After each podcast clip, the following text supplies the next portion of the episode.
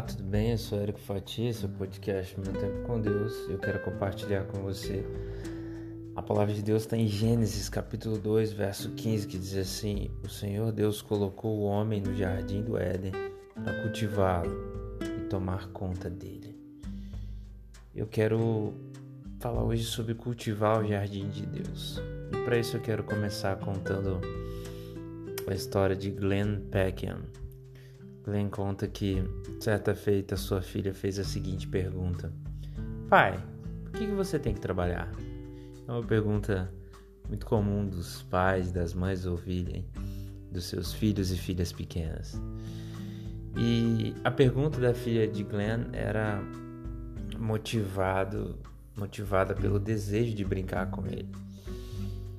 E ele teria preferido faltar ao trabalho, passar o tempo com ela, mas havia uma lista crescente de coisas no trabalho que exigiam a atenção dele.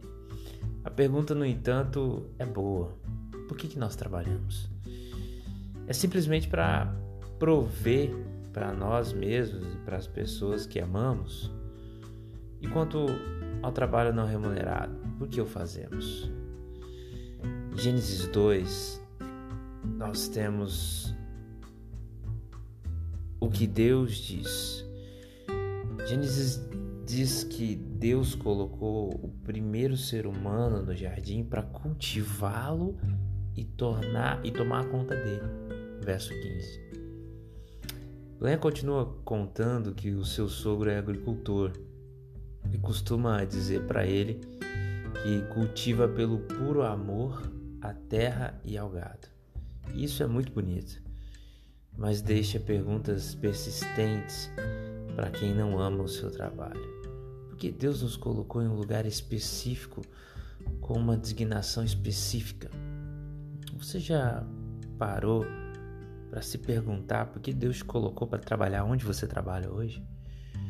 Qual é o objetivo de Deus da sua vida ali naquele local? Você não está ali por acaso. Em Gênesis 1, nós temos a resposta. Somos feitos à imagem de Deus para administrar cuidadosamente o mundo que ele criou. Verso 26. As histórias pagãs sobre como o mundo começou revelam deuses, entre aspas, que tornam os seres humanos seus escravos. Gênesis declara que o único Deus verdadeiro formou os, seus, os seres humanos à sua imagem para administrar ao seu lado o que ele havia criado. Deus não fez escravos, ele fez seres humanos para compartilhar o seu amor. E durante a nossa trajetória de seres humanos aqui na Terra, muitas vezes tem sido interpretado de forma equivocada o nosso relacionamento com Deus. Em razão do pecado e do diabo ter mentido tanto, o ser humano muitas vezes não entende que Deus fez o homem para amar e ser amado e para estar do lado do homem.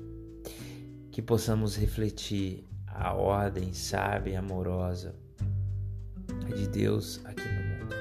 O trabalho é um chamado para cultivarmos a criação para a glória de Deus. E nessa releitura do texto Cultivando o Jardim de Deus, de Glenn Peckham, eu quero convidar você a refletir, né? Qual é o trabalho que Deus lhe deu para fazer?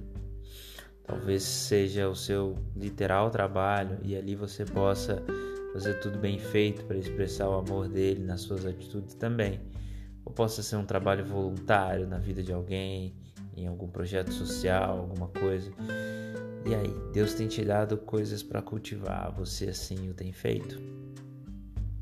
Que você possa direcionar a Deus, é, o exaltando, dizendo o quão querido Ele é e agradeça pela honra de permitir que Ele nos una a Ele no trabalho neste mundo.